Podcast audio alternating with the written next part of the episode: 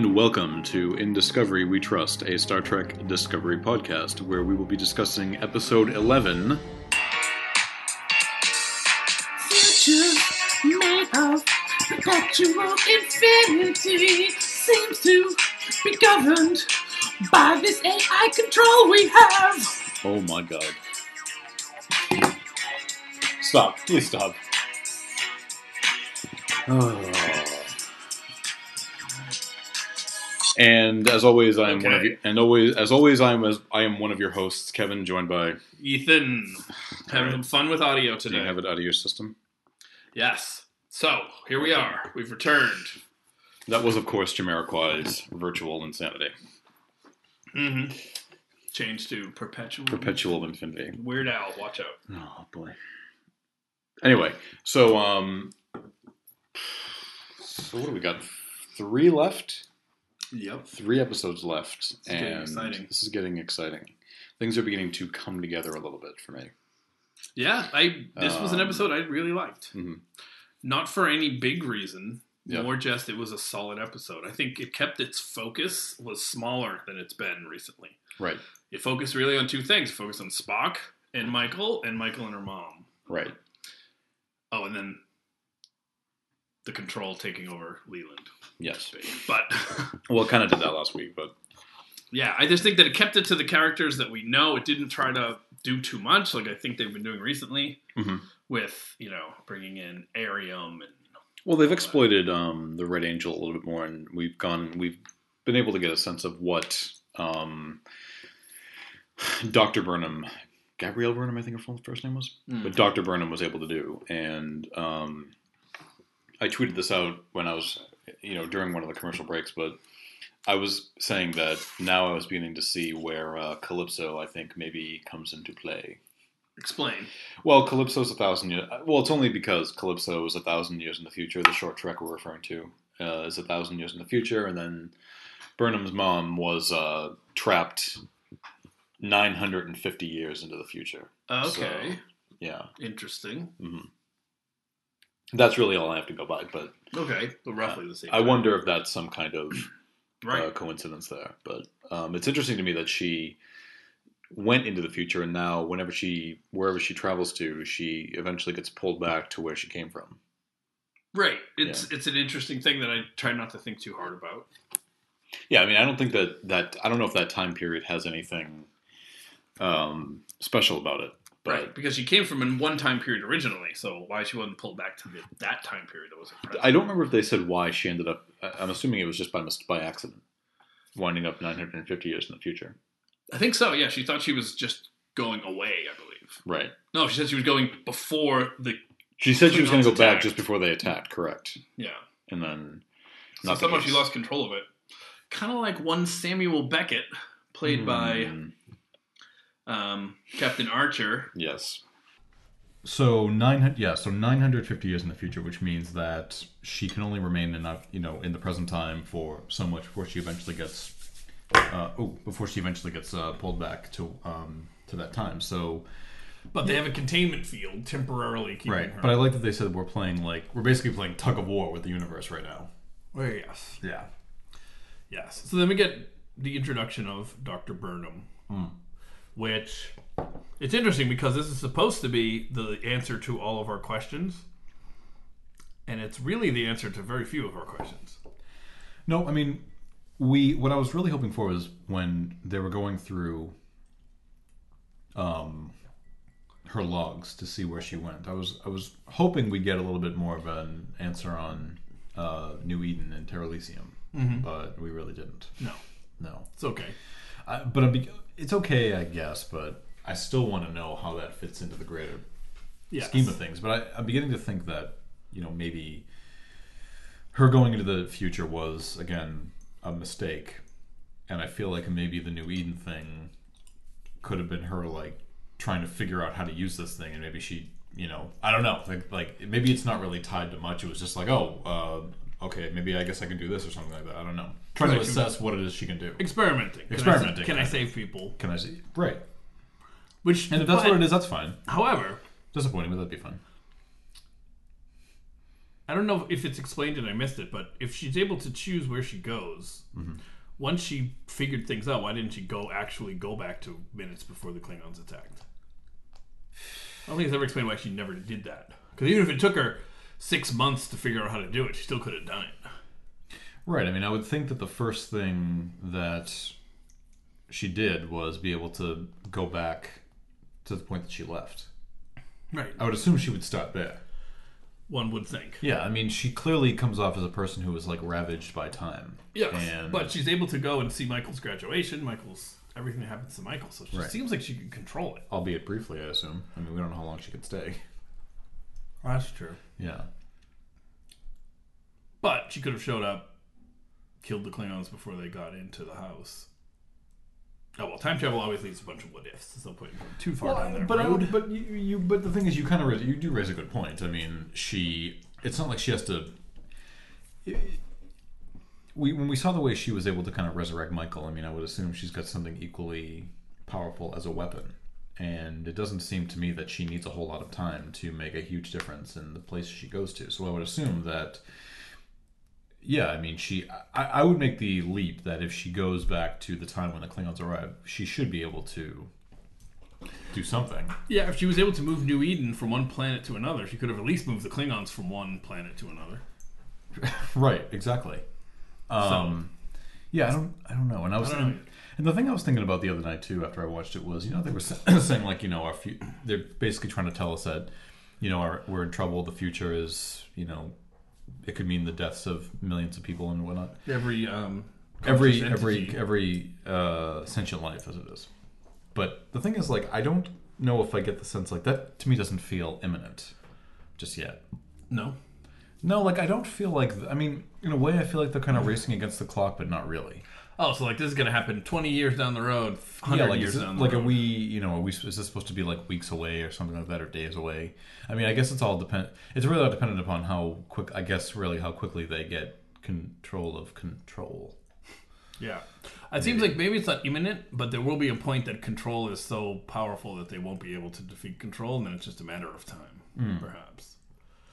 But the interesting thing I thought was that for Dr. Burnham, who, by the way, is played by a wonderful actress who is from one of my favorite shows of all time, The Wire. Um, and she does a great job, and I think it's very believable that she would be Burnham's mom Yeah. um, she to her she's done this hundreds of times Right. so to her it's interesting when she, michael tries to reach out to her. It's very emotional for michael. It's not emotional to her because she's seen michael die hundreds of times Right. or thousands of times She's just completely. so she doesn't even care. As I said, she's somebody who's sort of ravaged by time. yes. Yeah. yes. She she and not only that but she's seen mm-hmm. herself fail. That's why once she realizes it's probably not going to work she just says just let me go so i can try again. Like she says people are ghosts. You're a ghost to me. Yeah. like i can tell you about your future but you probably don't want to hear it This is reminding me of something I watched, and I can't. I don't know if it was a previous Trek plot or just like something about just again the idea of like somebody who has time traveled or has you know done things is it um a million times over and over again. And they're just like they're so. Again, they're sort of like exhausted from the whole thing. is it um What am I thinking of? uh Mudd No, I, I can't think of. But like, I think it was because I think it's the attitude, right? When her mo- when the mother says, "I've seen you die hundreds of times." Mm. Like we've had this conversation. Like we've had this conversation before. Like I, Yeah. hundreds of times. and it's Like, not going to matter unless we actually defeat control yeah, I, I feel like I've seen this before. I just can't think of. You know, maybe it is a Trek episode or something like that, but uh, not the Mudd one. But no Mudd's Maybe- not very emotional about it no, no, no, no. But I don't know. I, I can't think of. Yeah. The point is, this is, the point is for me. This is not. I mean, ironically, I feel like I've seen. I feel like I've seen this hundreds of times. okay right Yeah. Um, but uh, you know, and she reminds me of the class of some classic Trek villains. I mean, she reminds me of Soran from Star Trek Generations, who was obsessed with time, and you know, he says, and kind of like in her description of like, you know, when she says, you know, time is savage, time is, Mm, it will know, defeat you every time yeah, it's like when Soran says, I'm sorry, Star Trek hat, when he says to Picard, he says, you know, uh, they say time is a fire in which we burn. you know, things like that, or you know, evoking the the Krenim from the Voyager episode uh, Year of Hell. All of these sort of villains throughout the franchise that um, have have uh, uh, uh, you know been through time and have like been ravaged by time. Um, yeah, I mean, it, it definitely feels a little familiar to me, um, but cool nevertheless. Yeah, no, I think it works. Um, I like that sentiment because it's one everyone can relate to. As people grow old, we know that time does come for us all. Yeah, but um, Takes away our hairlines, yes, time comes for everybody's hairline. except yours, Thank you. or no one would know. or no one would know. um, yeah, you know, I don't know what I think about this Leland thing. Like now, Leland is basically control has. I'm trying to Assimilated. avoid. uh, I'm trying. I know we're We gonna go- we're gonna discuss this. We're gonna discuss this momentarily. Yes, but so Leland has Um, been assimilated into control, but he's been taken control of by control. made part of control, I which guess. is mean that's He's what- now in If control. you look up the definition of assimilated, it means to make part of something else. um, But I love it. yeah. Let me say this: I love it because I don't like the Leland character generally. But the thing I really love is that this happened. You got to kind of see that Leland wasn't a total shit. He Right. did kind of have a backbone. But Control pointed out, you have been able to operate from multiple truths. You were deceptive. You're a lying person, and I'm going to take advantage of that. But the thing I love the most is that um, Georgiou knows something's up right away right. because she says, "Oh, you're awfully decisive," or whatever it is that she says. She recognizes that Yeah. he's usually kind of a pushover, but right he, right here, all of a sudden, he's barking orders. He's ordering people around. Well, very there- clear what he wants done. There was that moment sort of later on toward the end of the episode when the two when she was she and him were fighting, you know, physically fighting each other. And I thought to myself, is it okay that I like Georgiou now? okay, yes, Yeah. maybe, but here's my thing about that. I don't think she's gonna do a full eight. Which we're jumping ahead, but Yeah. So, one of the ways that Leland tries to manipulate Georgiou, which I don't understand, we've talked about this before, and I think you disagree with me, is A, he says she's the most powerful woman in the universe, which I don't agree, just because she can move around time. She doesn't really She- have control over it. Oh, meaning Dr. Burnham. So Burnham, she tries to make her jealous of Burnham or something. Yeah. But then she says, plus she has the devotion of her daughter, which you don't have. I still don't believe that Burnham gives a crap about the devotion of Michael. That Georgiou, rather, gives a crap about the devotion of Michael. Hmm. Because you said that she has this feeling toward her, and Well, I feel that well, what I said was Mirror Universe people don't have those emotions. Well, what I said was um, that I think you know, even though she's from a different universe and maybe her intentions are different, there are things that still parallel, Okay. and I think that relationships are something that can, you know, even though like their relationship, the nature of their relationship may be different, Yeah. they still had a. I'm talking like Mirror Georgiou and Mirror Michael, Right. Like, even though they're in a different universe, and who knows, you know, the nature again, the nature of their relationship could have been different, but they still had a relationship, and they were probably still they still had a close relationship. See, that's where you lose me, the close part. I feel like all the relationships in the Mirror Universe are just transactional. Like, Well, Georgiou raised Michael in the Mirror Universe. yeah, but It's the same circuit, the same kind of. It's it's parallel. Do you think there's maternal and paternal love in the Mirror Universe? I don't. Uh, maybe not as we perceive it. I just think that all they care about is what they can get out of a relationship. Even in raising her, it's probably like, I will raise her and she will be strong and she will protect me or she will be strong and work for me. Hmm. I don't see that any of it comes from anywhere. Like, I I, I, I strongly believe, and not to sound corny, but I strongly believe they they have. It's one of those relationships that sort of that spans, you know, multiple universes. I mean, even in Mirror Mirror, Kirk and Spock had a relationship. The evil Kirk and evil Spock knew each other, and yeah, they knew each other. but what I'm saying is like they worked together. They had a. Yeah. So I'm just I'm just saying. I, I, get that, it. I get it. Yeah. I just think, I mean, I see that that's the way they're going, but I still d- don't like it. But that's okay. That's I'm going to roll with it. Yeah. Um, but I am- What do you I- think about that? Using that of Georgiou, using that against her, saying, "Doctor Burnham is more powerful than you, and I know you can't stand that. So help me to take her out." you know I, I i don't really i didn't honestly i didn't give it too much thought like I didn't feel like he was trying to because I don't think he needs her for that. Like I feel like he's almost u- trying to use her to, but like I don't get why he would need her help because he's clearly he's kind of all powerful at the moment. So what does he need with her? Hmm. Like what would he need her to carry out for him when he can just do it himself? I mean, Maybe because she trusted by Burnham more than he is. I mean, I think the only thing he needs is like I it's just like I need you to get me the data, from the sphere. That's yeah, it. why couldn't he just do it himself? Yeah. That's a good point. Yeah. Or why couldn't Control just assimilate uh, Leland, Georgiou, uh, Tyler? You know, They assimilate can only everybody. do it one person at a time. Maybe. This is a super future computer.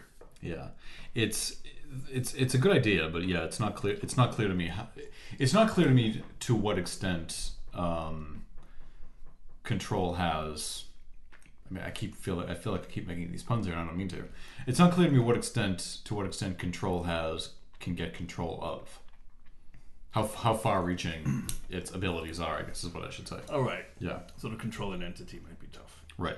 at this point. But him like trying to use Georgiou to you know against uh, Doctor Burnham, I, I'm not really. I'm just like I, I don't know. Goes for it. It didn't stick again. It didn't stick with me only because I know I knew that uh, Leland. There's just him being sort of inhibited by the controls AI is able to. He he can take care of himself pretty well. Yeah, but for some reason he needed Tyler and Georgiou.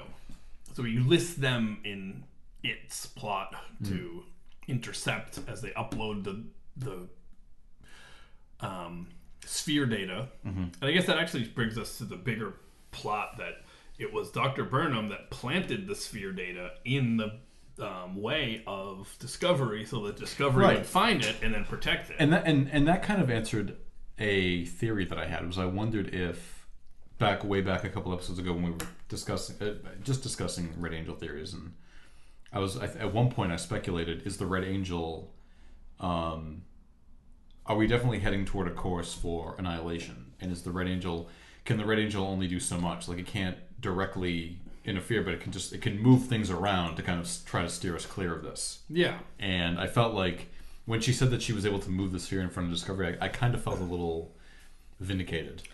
Yeah, and I also felt that we had a lot of questions about the sphere Yeah. when it happened. Sort of like, what the hell is this sphere? Where the hell did it come from? And now we get that answered, so that's good. Right. I was just surprised that the crew of Discovery didn't have more questions about the sphere. No. But now we know. Well, refresh my memory. So, what was the. What about the sphere? We found out where it came from? Uh, yeah, so, well, Dr. Burnham put the sphere in Discovery's way so that they would stumble on it so well, that they would what- protect it. From where? I don't know. Well, that's, that, well, that's what I mean. That's what, that's what I'm Right. saying. So, we still don't really know where it came from. No. But at least we know, because we sort of wondered, like, why, what? Discovery suddenly has a sphere? Yeah. But now we see it's been I mean, it could have been one of those things. Yeah, I wonder if she could. I mean, maybe she she could have moved it from the future or something like that. Like Yeah, who the people knows? of, of uh, Earth, but. Yeah, who knows? Yeah, and just put it in front of Discovery. But it was when they talked about um, putting the sphere data on the Red Angel and then sending it so far into the future nobody would be able to find it. Yeah. That's when I. That's when Calypso came to mind because they said 950 years, and I thought to myself, because you know I'm thinking about I'm thinking about how I'm already beginning to think about how do I think this season is going to end, right? And I thought to myself, because they couldn't end up they couldn't delete the data from Discovery. It's because they said it's setting up all these firewalls and we can't actually do it. So I thought to myself, But was that? Oh, yeah, that was that was actually the data. So they may have to send Discovery itself into the future. yeah. So I was saying, like, what if they end Love up it. deserting the ship and they end up they're like, we have no great. choice. We've got to move They have to send the whole Discovery ship, to the future. and then everybody goes and becomes members of the Enterprise crew, and then it becomes Yeah. Star Trek Discovery slash Enterprise. Uh, or they'll just get the Discovery A or something like that. I don't know. Interesting. Yeah. Yeah, that makes a lot of sense. And So, gone like- is the gone is the spore technology also Yeah. Ex- because well, yeah, Stamets has exactly to right. stay with the sh- Stamets has to go down with the ship because he has to do it somehow Yeah. with the spores. The So only- he has to sacrifice himself bravely yeah. in a cloud of mushroom dust. Well, my only question with that would be because if you remember in Calypso, it seemed as if even though Discovery was a thousand years into the future, mm-hmm. The it felt like the ship had been sitting there for a thousand years because there was you know there was some dust that accumulated. I remember like Craft was like putting his hand on the consoles and like dust was Yeah. flying up from everything like that, and so Maybe it was only like hundred years. Well, well, I mean, if it's accumulate in 100 years. well, no, well, at the same time, it's like well, we sent it 950 years in the future and Yeah. it sat there for 50 years. fifty years can get a lot of dust too. Hell, True. a couple months can Couple- get a lot of dust. A couple days we don't yeah um so that could be the case i mean and and even for a trek show because don't forget obviously discovery is the name of the ship it's also the name of the show and so that would be a pretty radical thing to do if your your title ship is thrown into the future or you lose the name or you lose your ship Right. basically the ship that your show is named after. Although you could say, you know, the show is also Star Trek Discovery. It's like a journey of self-discovery or stuff like that. Like, mm-hmm. it's one of those things. Do you think it's over? You mean saying? huh? You think this is the last season? That's what you just said. That's not what I said. I know, but what's what? But it's already, they already said it's getting it's already getting renewed for a third season. Right. Um, But you think it's going to lose the ship? Well, because what I was going to say was, you know, I remember there was a, a cliffhanger on Voyager. It was the second season cliffhanger, and it's actually one of my favorite Trek cliffhangers. It's the the these aliens take control of Voyager, the Kazon, and they leave the crew behind on this desolate planet, and that's the and the crew watches the ship fly away from the service, and that's the ending of the season Nice. and um, and I but even then when I watched it because I watched that one originally and I even knew then like well I know they're gonna get the ship back because Yeah. the name of the show is Star Trek Voyager like there's no But drama aren't here they like all Voyagers? and the trick then was like okay well yes the audience knows that but, Plus, we knew like- those those shows never always returned to status quo. Of exactly that era. exactly but that's what I'm saying is that but that's I'm using that to support my feeling that if Discovery did that that'd be an insanely sort of radical thing to do because you know I remember on DS9 they lost control of the station for a few episodes but it's like no the name of the show is named after your setting so you can't Yeah, I think you can this day and age. I think it's fine. back then you could you couldn't now Yeah, I yes think you that's totally but that's why I'm saying for Trek it'd be a really sort of wild idea to do that kind of thing because yeah, it would be great. Yeah. I would love to see that. I don't think we will, but I would love it. And then you see like the diaspora of the crew. They they all go in different directions in Starfleet. yeah That would be great. I don't know though. I'm hoping. But here's the thing though, like it, it could just be.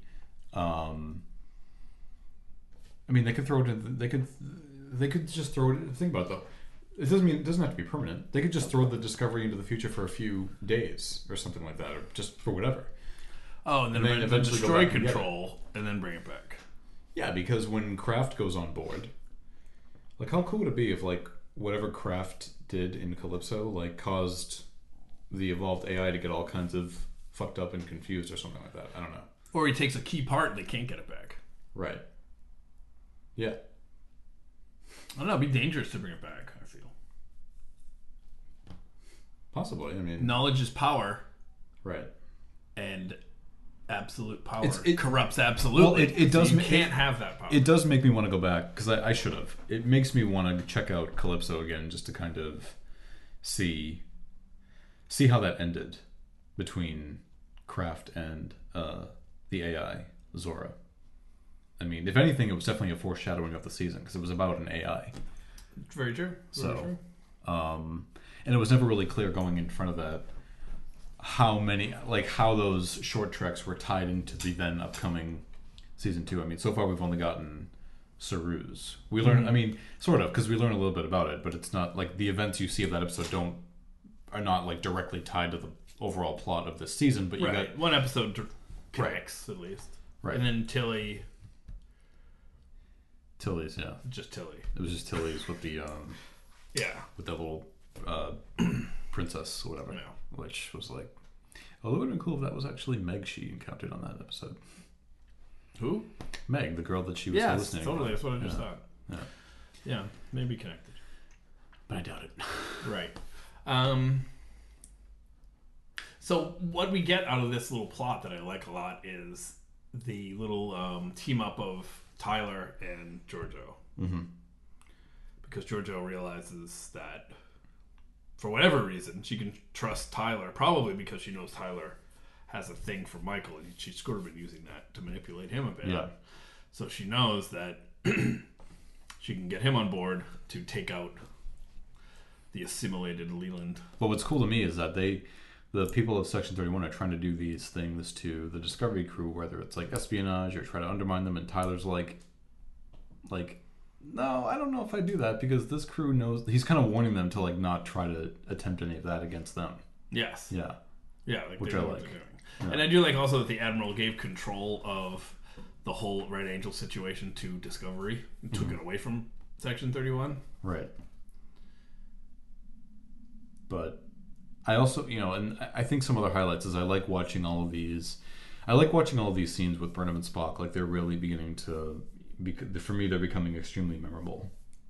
Yeah, and I think they're some of like the best parts of the show, in my opinion. the fact that now they sort of are the siblings that have each other's back emotionally, and they're you know it's kind of nice. right.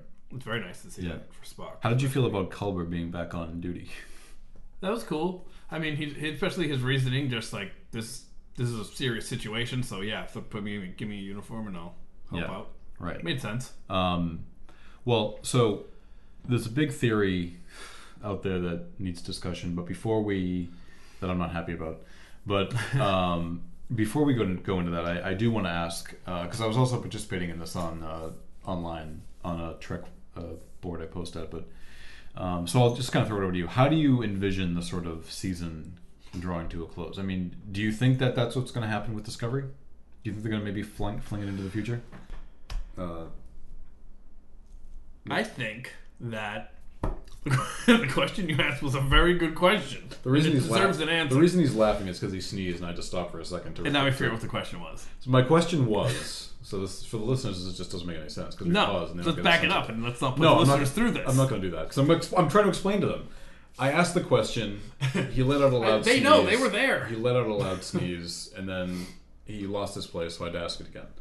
Um, what do you think is going to happen? How do you see the season Okay. coming to an end? Do you do you think that that discovery will get flung into the future? Well, because of so a few things go into this. I don't think it's a spoiler because you seemed you seemed into that idea when I presented it, but yeah, it makes sense. But here's what I do see. I think it's a public domain interview, so I don't think this counts as a spoiler. But Kurt Kurtzman has been um, saying the end of this season, it's all going to be explained as to why things look different and all the technology's different. So he's been saying that in interviews. Mm-hmm. So I feel that what's going to happen is something catastrophic that will reset the tech yep. and like wipe out either part of history or part of the fleet or something so that we wind up with Enterprise being the only ship left or something like that or I don't know. Something like that. Something big's going to happen where a lot of their tech is wiped out. I don't know how that's going to happen. Well, did you notice that line where Burnham said there's there's seven? So there were seven thousand active starships at that time. Really? She said seven thousand. Really? Yeah, which has never been explained before. It's, it's we never get a sense of how big How many there are? Starfleet is, and that's probably and that's We only just hear Star- about Constitution class. That's it. well, and that's just Starfleet. I mean, that doesn't even. I don't even think that encompasses No, the Federation as a whole. Oh, that's, That's just Starfleet. Yeah. Good point. Um, So yeah, that's what I think is going to happen, and I think that they're all going to um, have beehive hairdos and mini skirts and go-go boots as a result. and railings, red railings, bright colors. bright colors. Yep. Although again, I know I revisited. a lot. I loved your defiant theory from last season. they just liked it. Yeah, they just like they like the colors and thought, let's do that. this is fab. Let's do it. Um, I, I definitely think that something like that is going to happen. Although I I have trouble envisioning um, season three on looking like. If I'm if I'm interpreting you correctly, if you're going down this road, like I'm ha- I have trouble envisioning season three onward as being the original series aesthetic. but they did it in Discovery, right? For an episode. On Discovery. I mean, sorry, Enterprise. Yeah, it but looked was- okay. Yeah, So just do that. but I'm. I, don't you know what? I honestly, I know. don't believe that's going to happen because I don't believe that this show is going to do something that. I, th- I think what'll happen is I think it'll, it'll be I think they may do the Enterprise approach where it will be gradual. If you remember, like toward the end of Enterprise, like the consoles were beginning to adapt into the sort of color palette that the original series Yeah. had eventually, and like everything wasn't silver. They're beginning to add splashes of color into things. So I feel like I feel like it may be sort of a little bit more gradual. If they're if they're going to head into the original series time, but at the same time, they're also being a little. They're not being very specific because. Do, uh, do they mean the original series aesthetic? I have no idea. I don't know either. Yeah. But for predicting the, end of the season, here's how we predict it's going to end. Right at a point, they're going to be in pursuit of control. Right. Yeah. and they're gonna do something that's gonna send control. So they see control is all within one ship, right? Send Yeah. that ship way back in time Right. to the what quadrant did the Borg start in? Mm. Come from? The Delta Quadrant. Okay, send them into the Delta quadrant, right? Mm-hmm. Then cut to the interior of the control ship, right? Yep.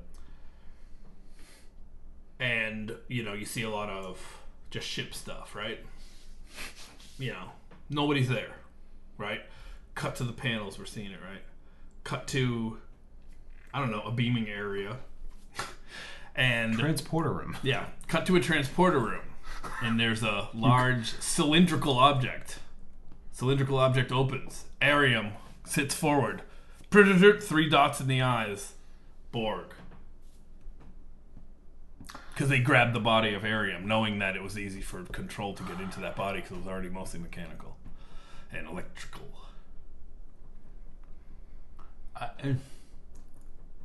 I, I'm not saying I like it. I don't like it. I'm just saying that's my wild prediction. So I'm not going to get that specific, but Okay. um, so I definitely do think that I like the idea that maybe Discovery is going to get flung forward into the future. Um, but I definitely think the Enterprise is going to return. I've been reading rumors that the Enterprise is going to play a sort of key role in the last few episodes. Um, and plus, I have to believe that that crew is going to come back because, like, You don't cast Rebecca Romijn Stamos. you don't cast Rebecca Romijn Stamos for Is she a still role. a Stamos? No, I'm sorry. You don't cast Rebecca Romijn for a role for a five minute scene. Or maybe you do. I don't know. What's she been doing lately? I d- Okay. not being Anyway. married to John Stamos.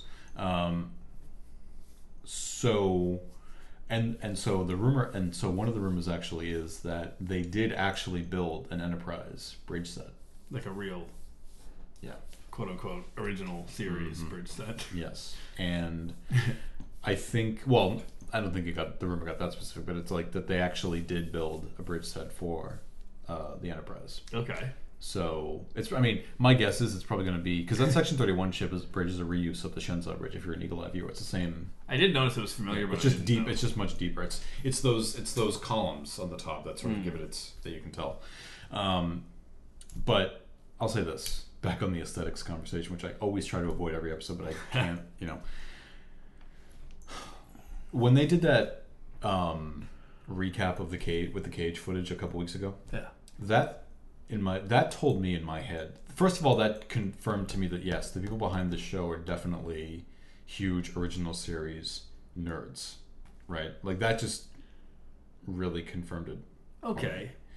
but, But remember, they did do the uniforms, and then at a point realized, oh, we didn't put rank stripes. it was a mistake it was a mistake Uh huh. Just saying. um, Using the word nerd very.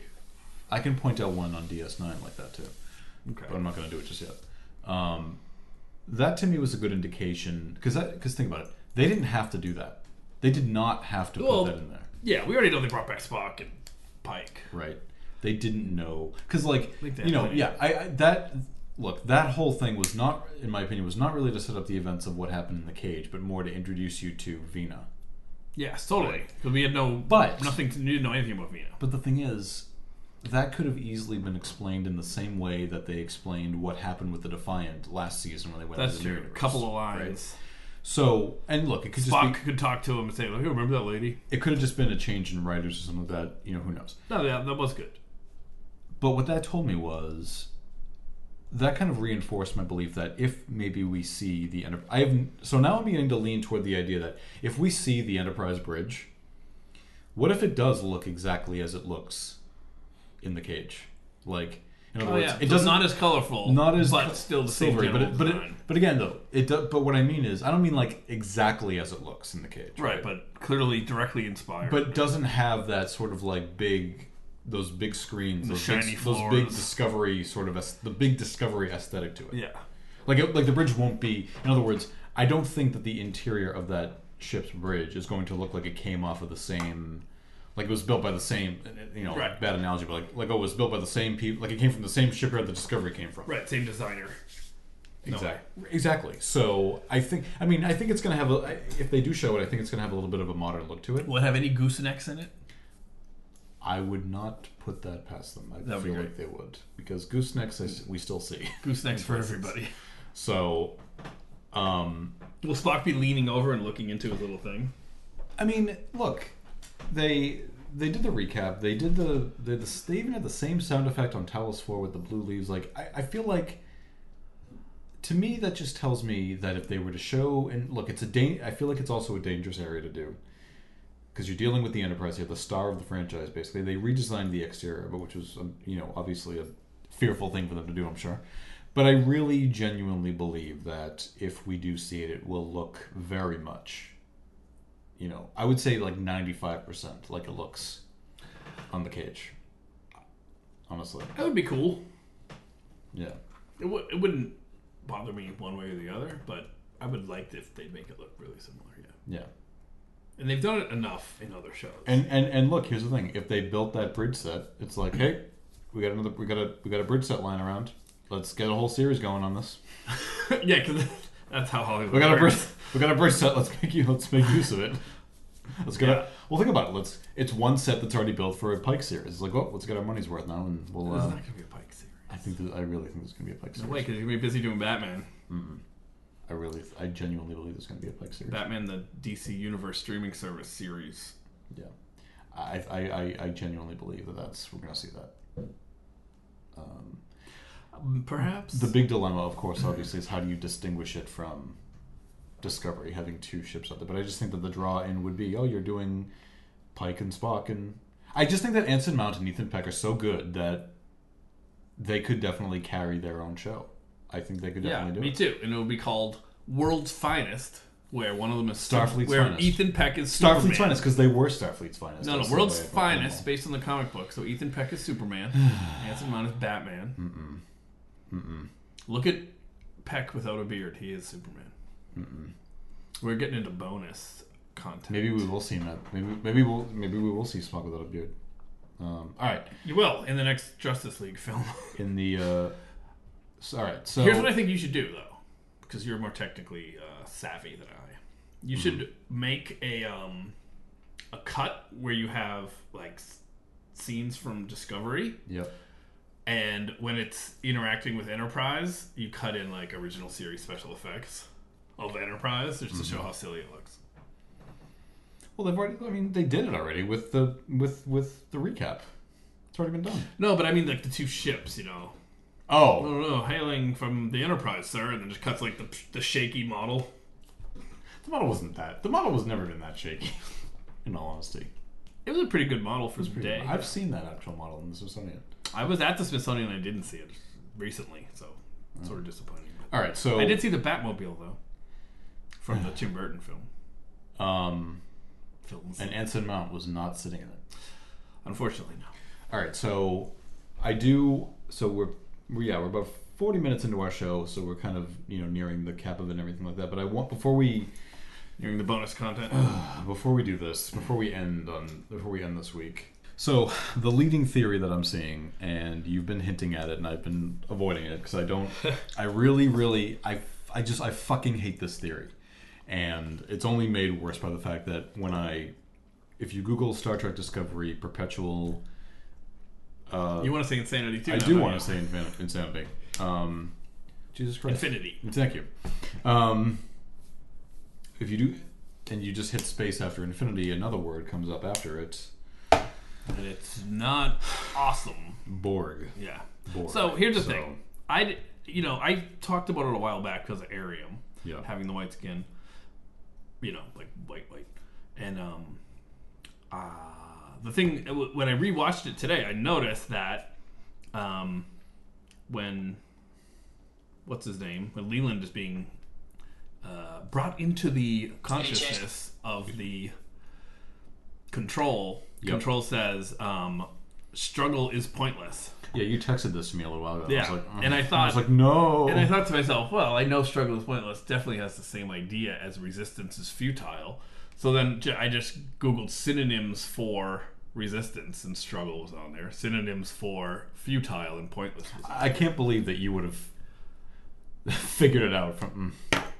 I'm an English teacher. I'm an English language arts teacher. I I love to have like a writer for discovering the room right now. Like, oh, you cracked the code. You figured it out. You, looked at you went to thesaurus.com, and that's what it was. Yeah. Yeah. No. Well, so all of these. So I was at three different sites today. I think it was io9, comicbook.com, and I forget what the other one was. But they all feel like they're all leaning toward this. Oh, and iFilm slash film, I think was the other one. They're all leaning toward this Borg theory, hmm. and they have all mentioned what you just mentioned about the resist- resistance is futile thing. Okay. But here, here's my question. Now I hate now I, hate this theory Why?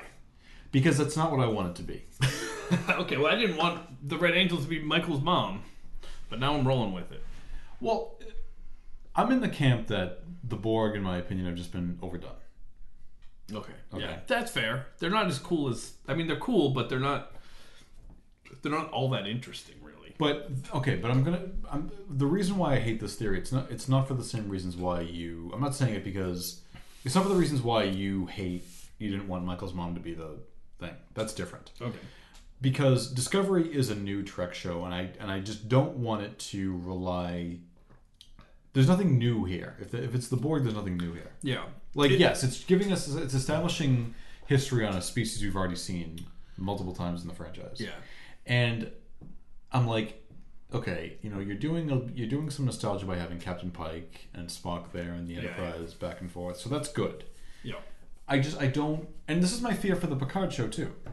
I don't. We, we live in this world now where everything is just rooted in nostalgia, Mm-hmm. right? In you know pop culture and whatnot. And I just I, I really want to see Discovery do something different and not have to rely on sort of uh, well be I should say be too reliant on uh, things from Trek's past, Yeah. Okay. especially when I'm trying to take my Trek hat off I get that. and it's like being forced back onto my head. Yeah. But I mean, we've enjoyed the season We have. so far. So if in the last scene they reveal it's the Borg, is that really going to ruin what we've seen all season? I don't think so.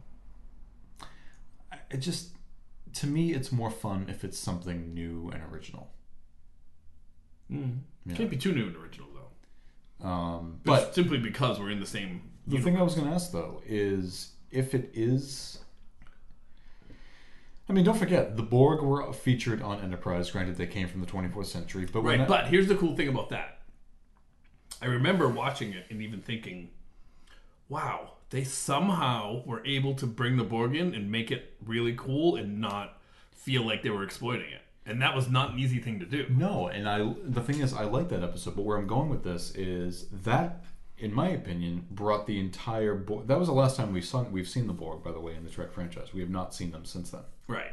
In the, yeah. And to me, it brought the entire thing full circle because when that episode Ish. ends, no, it was definitely full circle because when that episode ends, it ends with T'Pol and Archer having a conversation. Archer finds out that the Borg sent out a distress signal um, to some coordinates deep inside the Alpha Quadrant, and then T'Pol says, "There's no immediate danger because it would take a subspace message at least 200 years to reach the Delta Quadrant, assuming it's re- it's it's received at all." Now, before you even speak up, Okay. before you even say a word, Archer says, "So it sounds like we've postponed the invasion until what? The 24th century?" Yeah. And then when, so you fast forward to the 24th century Yeah. in Q Who, when Q flings them into the path of that Borg vessel, even though it's not explicitly stated, you could extrapolate that that Borg vessel was heading Headed toward, towards headed towards Earth. Totally. Yes. Totally. So, what I'm asking you to do is find the segue in there. Find the Okay. where does Discovery f- where if- Because- if, this is, indeed is the origin of the Borg, where does that fit into this circle? It fits in because, yes, those things all happen and they fit together in a wonderful way. Hmm. But we don't know where those creatures called the Borg came from, started from. They didn't start from the frozen under the ice. They were there. They got there somehow. No, but they sent a distress signal to where they to the Delta Quadrant where they where they are from. Right. But how did they get to the Delta Quadrant? Well, maybe they were shot back. Maybe control was shot back into the past, and that's where it started. Uh huh. Yeah. That's all. The only thing we haven't gotten is where the Borg came from. Like where they, the birth of the Borg. We've never gotten that. Do we need it? I don't know. I, I just I don't I don't I don't. Do we need the birth of the Ferengi? Well, no, but what I'm saying is because don't forget, Enterprise is about hundred years before this even takes place, Right. And so we don't know what the Borg of that time are like because we've never seen. What do the Borg of the 22nd century look like? Yeah. I don't know. Right. That's the thing. So we, um, and they've hinted at sort of like how old the Borg as a species are on Voyager. Um, How old did they say? I forget, but it's they were definitely around during Captain Archer's time. They definitely existed during that time, Well, right. How would they just deep in the Delta Quadrant. Yeah, right, deep in the Delta Quadrant. So Right. how But did they get to the Delta Quadrant? How did So they you're go- saying it goes. So what you're saying is it potentially goes beyond this. yes, it Time means- travel is somehow at play here. It means that yeah. So we all that other stuff you say is true, but what we don't know is how did they originate in the Delta Quadrant in the first place? So in other words, it could be maybe they don't fling this into the future; they fling this into the into past, the into the Delta Quadrant. deep into the Delta Quadrant. Yeah, But in that case, though, I mean, I, okay, I guess what I'm saying is, if it winds up being the Borg, I don't think it's going to be so black and white. I think it'll just be maybe extra. Like it's not. I don't think it'd be. I think it would just be. We as viewers would maybe interpret it as such. I don't think it's going to be very explicit. Like we would know so they're gonna say just like let's we like in other words kind of like how they handled yeah, it on enterprise right they they on the show don't know who they are but we as the viewers know who they are right. So yeah, they could say like, what do we do? I don't know. We can only send it into the past. Let's send it into the past in the Delta Quadrant, right like something like that. there would have to be some sort of indication that yes this is the borg but it would have to be done in such a way because i think as far as they are concerned on discovery they don't the starfleet people of that era Right, right, right. because No, I don't because I don't know how Yeah, you know no, we don't know what the after Hold on, hold on. I see what you're saying. I don't think there's any way that they're gonna create the Borg and know that they created the Borg. right Yeah, no, they're just gonna send control into the past in the Delta Quadrant. That's if it happens. That's what I think. But I do think there's a possibility that they will take the body of Airiam with them because I think it's too similar for that to be a accident, and that may be where they learn the assimilation thing. Hmm. Because remember, she is a mix of organic and electric. You know, now, electronic. and it's now it's now occurring to me too, and it's only made worse by the fact that when um, control takes control of uh, Leland, and you see those little things going into him, yes, it's like they're like Borg nanoprobes from Voyager. I'm just, mm, I don't want. I don't want this. yeah. Well, I mean, here's the thing: I don't want this. the Borg are too tempting for writers. I think. I don't. I don't want it though. Well, I think you're getting it. but you're not really getting it because I truly feel that if this happens, it's not going to matter to the show. At What all. if it's V'ger? I'm pointing because I have the motion picture on the TV behind us. I us. hope it's V'ger. Yeah. But V'ger, it, it, if this can, if this can, um, you know, Somehow Like, ties this into thi- the Borg too. if this can close that circle of V'ger being Oh. part of the Borg, then God bless us, everyone, because we will truly have our Christmas goose. Oh boy. Well, and so, and this is what I mean. So I mentioned the Picard series earlier. See, my this is my fear is, you know, because the Picard series is in this unique position. It's in the 24th century, end of the 24th We're century. finally going past what we know. But that shows in the unique position where like characters from the next generation, characters from Deep Space Nine and Voyager, because they all exist in that time, could settings could appear on that show. Mm-hmm. And I thought to myself, I don't want this show, and even Discovery by extension, I don't want it to just to be a stage to say, "Hey, let's bring on this and let's bring on this and let's connect this and let's connect that." It would to me, if you're going to bring the station Deep Space Nine onto Picard's show, if you're going to bring Riker on there, if you're going to bring, you know, Seven of Nine, it has to make sense within. Don't just do it because you can. I, I don't expect that, honestly. It has to make sense within the. Well, I mean, that's some people's critique of Discovery is that they're just doing it because they can. They're bringing on Spock because they can. They're bringing on Pike because they can. right. I don't think it's true because I think both of us have enjoyed the stories they've been telling with them. But but but see, I would I would defend Pike in such a way because we've only gotten. I mean, really, I mean, I could say the menagerie, but we've really only gotten one episode with that character. So he's he is a. It is like a new character. Right. It's a familiar name, but we we got don't- Spock. I mean, come on. Of if there is a character that has been used to let people know it's really Star Trek, it's Spock. right. In the, you know, Abrams verse.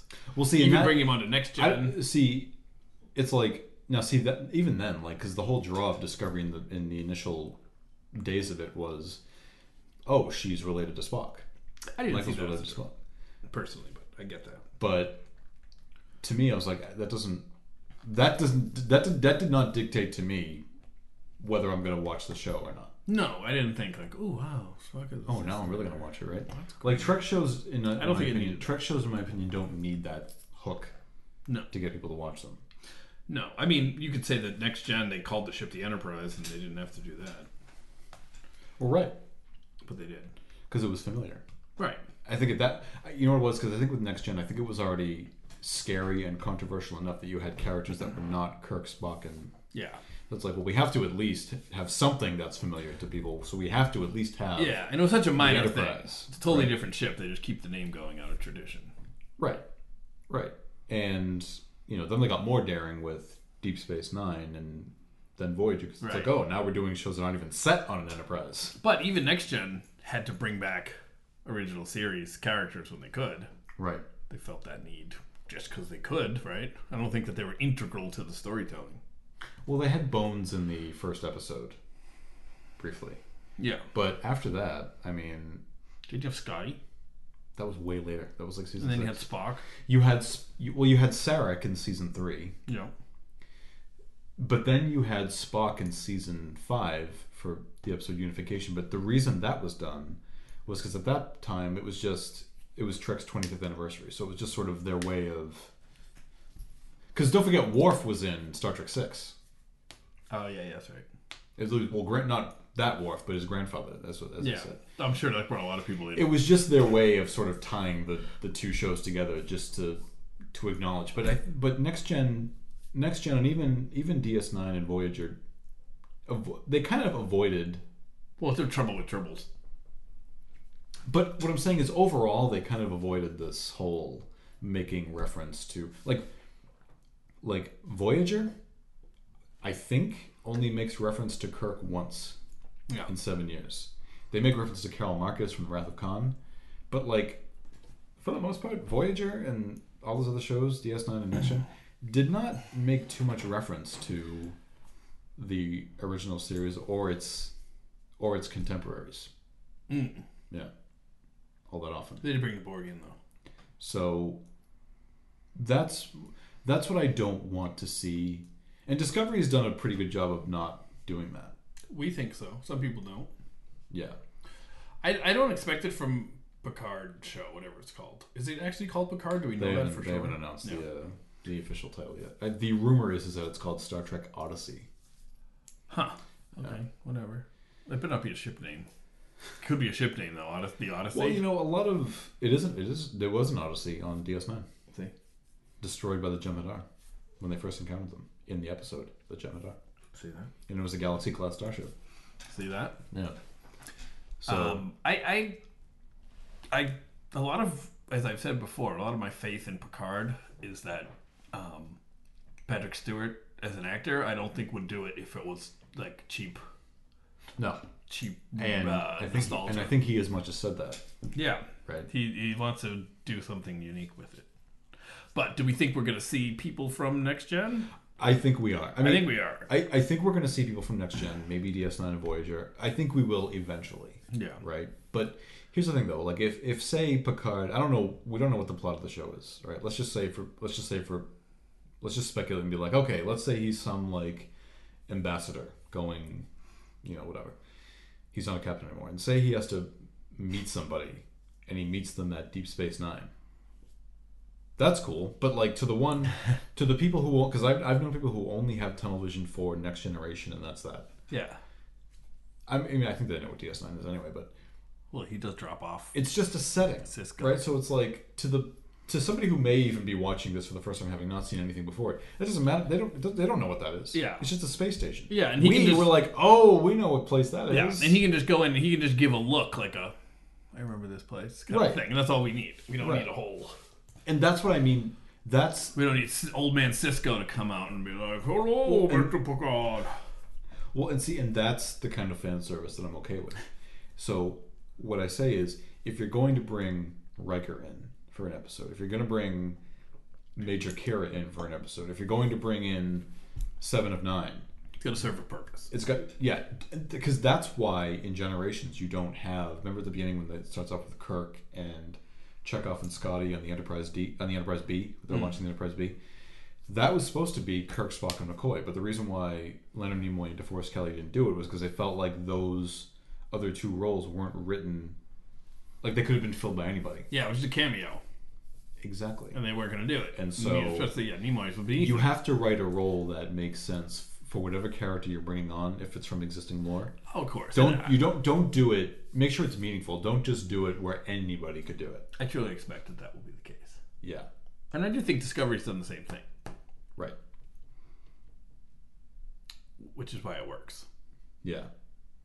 Um, I mean, look, Spock. I understand. You know, did they have to use? Did they have to use Pike?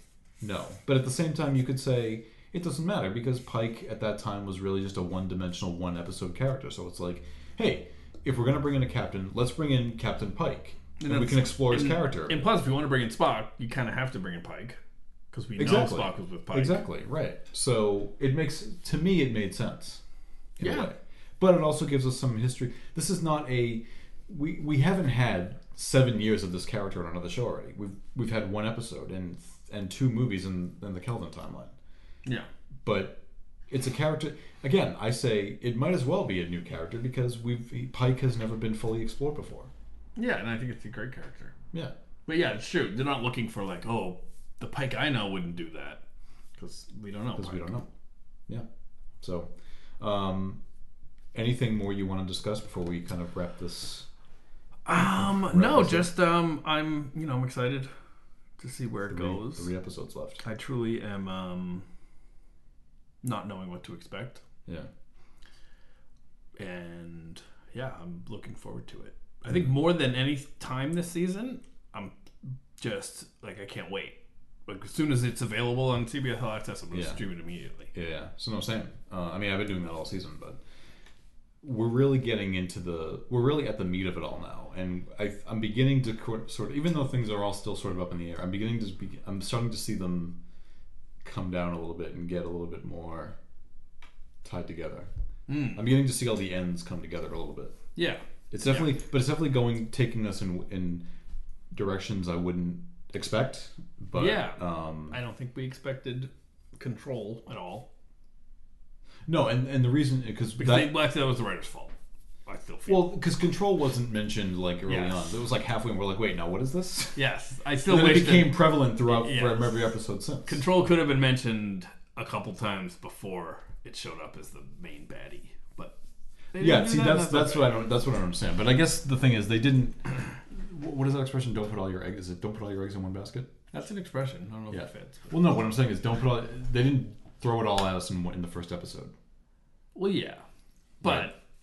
Because I think it was just. I think that would have been. Too, I think it would have been too much to throw in in one episode. But to your point, they could have mentioned. But you're not saying necessarily the first But episode. yeah, they could have if- mentioned it earlier than that. yeah, if control is so Some sort of vital to the decision making of Starfleet, wouldn't it have come up before? Like, oh, we got to check with control first, or like, well, control suggests we should do this. This could probably be, probably be why by Picard's time or, they, or Kirk's time they're always talking to admirals on screen. It's like No, because there's no AI for us to consult. We've got to we've got to consult with all these admirals now. Yeah, admirals Yeah. were almost always evil and shitheads, Well, admirals are always corrupt on Star Trek. I'm sorry to say, except they're almost always corrupt. Admiral Kirk. Well, I mean, look He at wasn't what admiral very long. he, he wasn't an admiral very long. I mean, and not to say he was corrupt, but look at what he did. I bet Admiral um, Archer was good though. One would hope. He was a solid dude, ethically sound. Yeah, We all know it. So- That's going to be the next series. that's gonna be it. the Admiral Archer Chronicles. I would not be against that. No, One me bit. either. I know you would. You would love that. I would love it. I still think they should. I still think they could bring Enterprise back Archer And and give us Paul the- love nest. and give us that six-year gap. Um, cool. Well, we'll be back um, next week for the next episode, which the name of it I do not know. Um, in the the preview didn't give us much of anything. no, they're just they're going back to the um, they're going back to the Klingon. Yeah, which I'm not. I know you won't be too happy about that. I just But hey, if they can close that loop and bring Klingon back into it and have it make sense, maybe that's cool. well, I'll tell you what, really quick. Um, I'm still waiting for the for the D7 Klingon ship that we saw the Yeah. hologram. So like, I'm That's hoping true. we do see that this season. You're not worried about um Baby Voq, Eh. But Baby Voq's gonna be in it next time. Yeah. The um okay. So sorry, I just I was looking as you were talking. So the the next episode is called Through the Valley of Shadows. Very cool. Sounds title. ominous. Very cool title. I, I love these episode titles. Like as I mentioned before, they're very they inv- they evoke a, they invoke the D, DS9's uh, episode titles, which I really yeah. like. The interesting thing about the pre the upcoming you know clips, whatever it's called, is that Through the Valley of Shadows. they're going to they say like oh you have to tell us about this place. What do you know about it? And the the planet they're going to one of the klingon planets and it's got to be that monastery planet where they sent the baby. So that means this is going to be connected to Kal, what's it called? Kales? The the god of um. Kahless yeah. He's so it's going to be connected to Kahless somehow because Yeah. this is they're going to the the, the monastery planet because that's where the baby is. Hmm. Because remember they have to send the baby off as part of the deal to Right. be raised at the monastery. That's right. So maybe these signals, because remember, Doctor Burnham doesn't know shit about the signals. Right. No, I was trying to think about that. And I was just wondering, like, are they just are they just places she's been to? Yeah, like is she lying? But I don't really. But she's made more jump. I, I always I was like, it's got to be like her jumps or something like that. But she jumped No. hundreds of times. So like, yeah, It's the light of Kalas. Kalis. Stop saying Kalis. It's Ka- Kalis. I speak a different dialect of Klingon. Than you. Kalis. It's Kalis. The So- light of Kalas. Yes. Maybe Um, I don't know. all right. So yeah, we will be back um, next Saturday to uh, discuss through the Valley of Shadows. And remember, don't forget to tweet us. Where do you listen? Are you driving in your actually. car? um, Are you at, climbing a mountain? at Disco Podcast and Are you painting the house? and uh, before next Saturday, our second podcast kicks off. That's true. based True. around the The oh the the the zone. the new Twilight Zone. Yep. Uh, that show begins. So the new sh- the new Twilight Zone premieres on the 1st Mm-hmm. which is Monday in the U.S. I don't know where, not internationally or anything like that, but so we will have an episode for that released um, on our new on our other podcast uh, at for approval f o r on Yes. twitter.com. If you can't Uh, tell, we're trying to get uh, sponsored by CBS All Access. right exactly. We want we just want free access. Next, we're gonna have the NCIS podcast. Oh no! Oh no! well, I mean, really, I mean, if we do a Picard podcast, it's like CBS, like you know, Yeah, but we on. still are not doing that NCIS. Um, you know, Maryland or whatever it's called. NCIS. I love to see like an NCIS like Idaho. NCIS Springfield, Mass. um, well, they could use that probably, right? It's not a very safe city, I don't think. That's uh, Springfield is on the grow. Um, Springfield is the city on the grow. it's springing up. Uh, so we will have, uh, yeah. So that is, yeah, for approval, F O R approval, um, is our Twitter handle, and it's called as timeless as infinity. As timeless as infinity. a Twilight Zone podcast, which we are going to actually record a pre-episode for that momentarily Yeah, to release. you don't need to know that. You don't need to know that. But let us know where you listen and why you think we're great. All right. See everybody next week.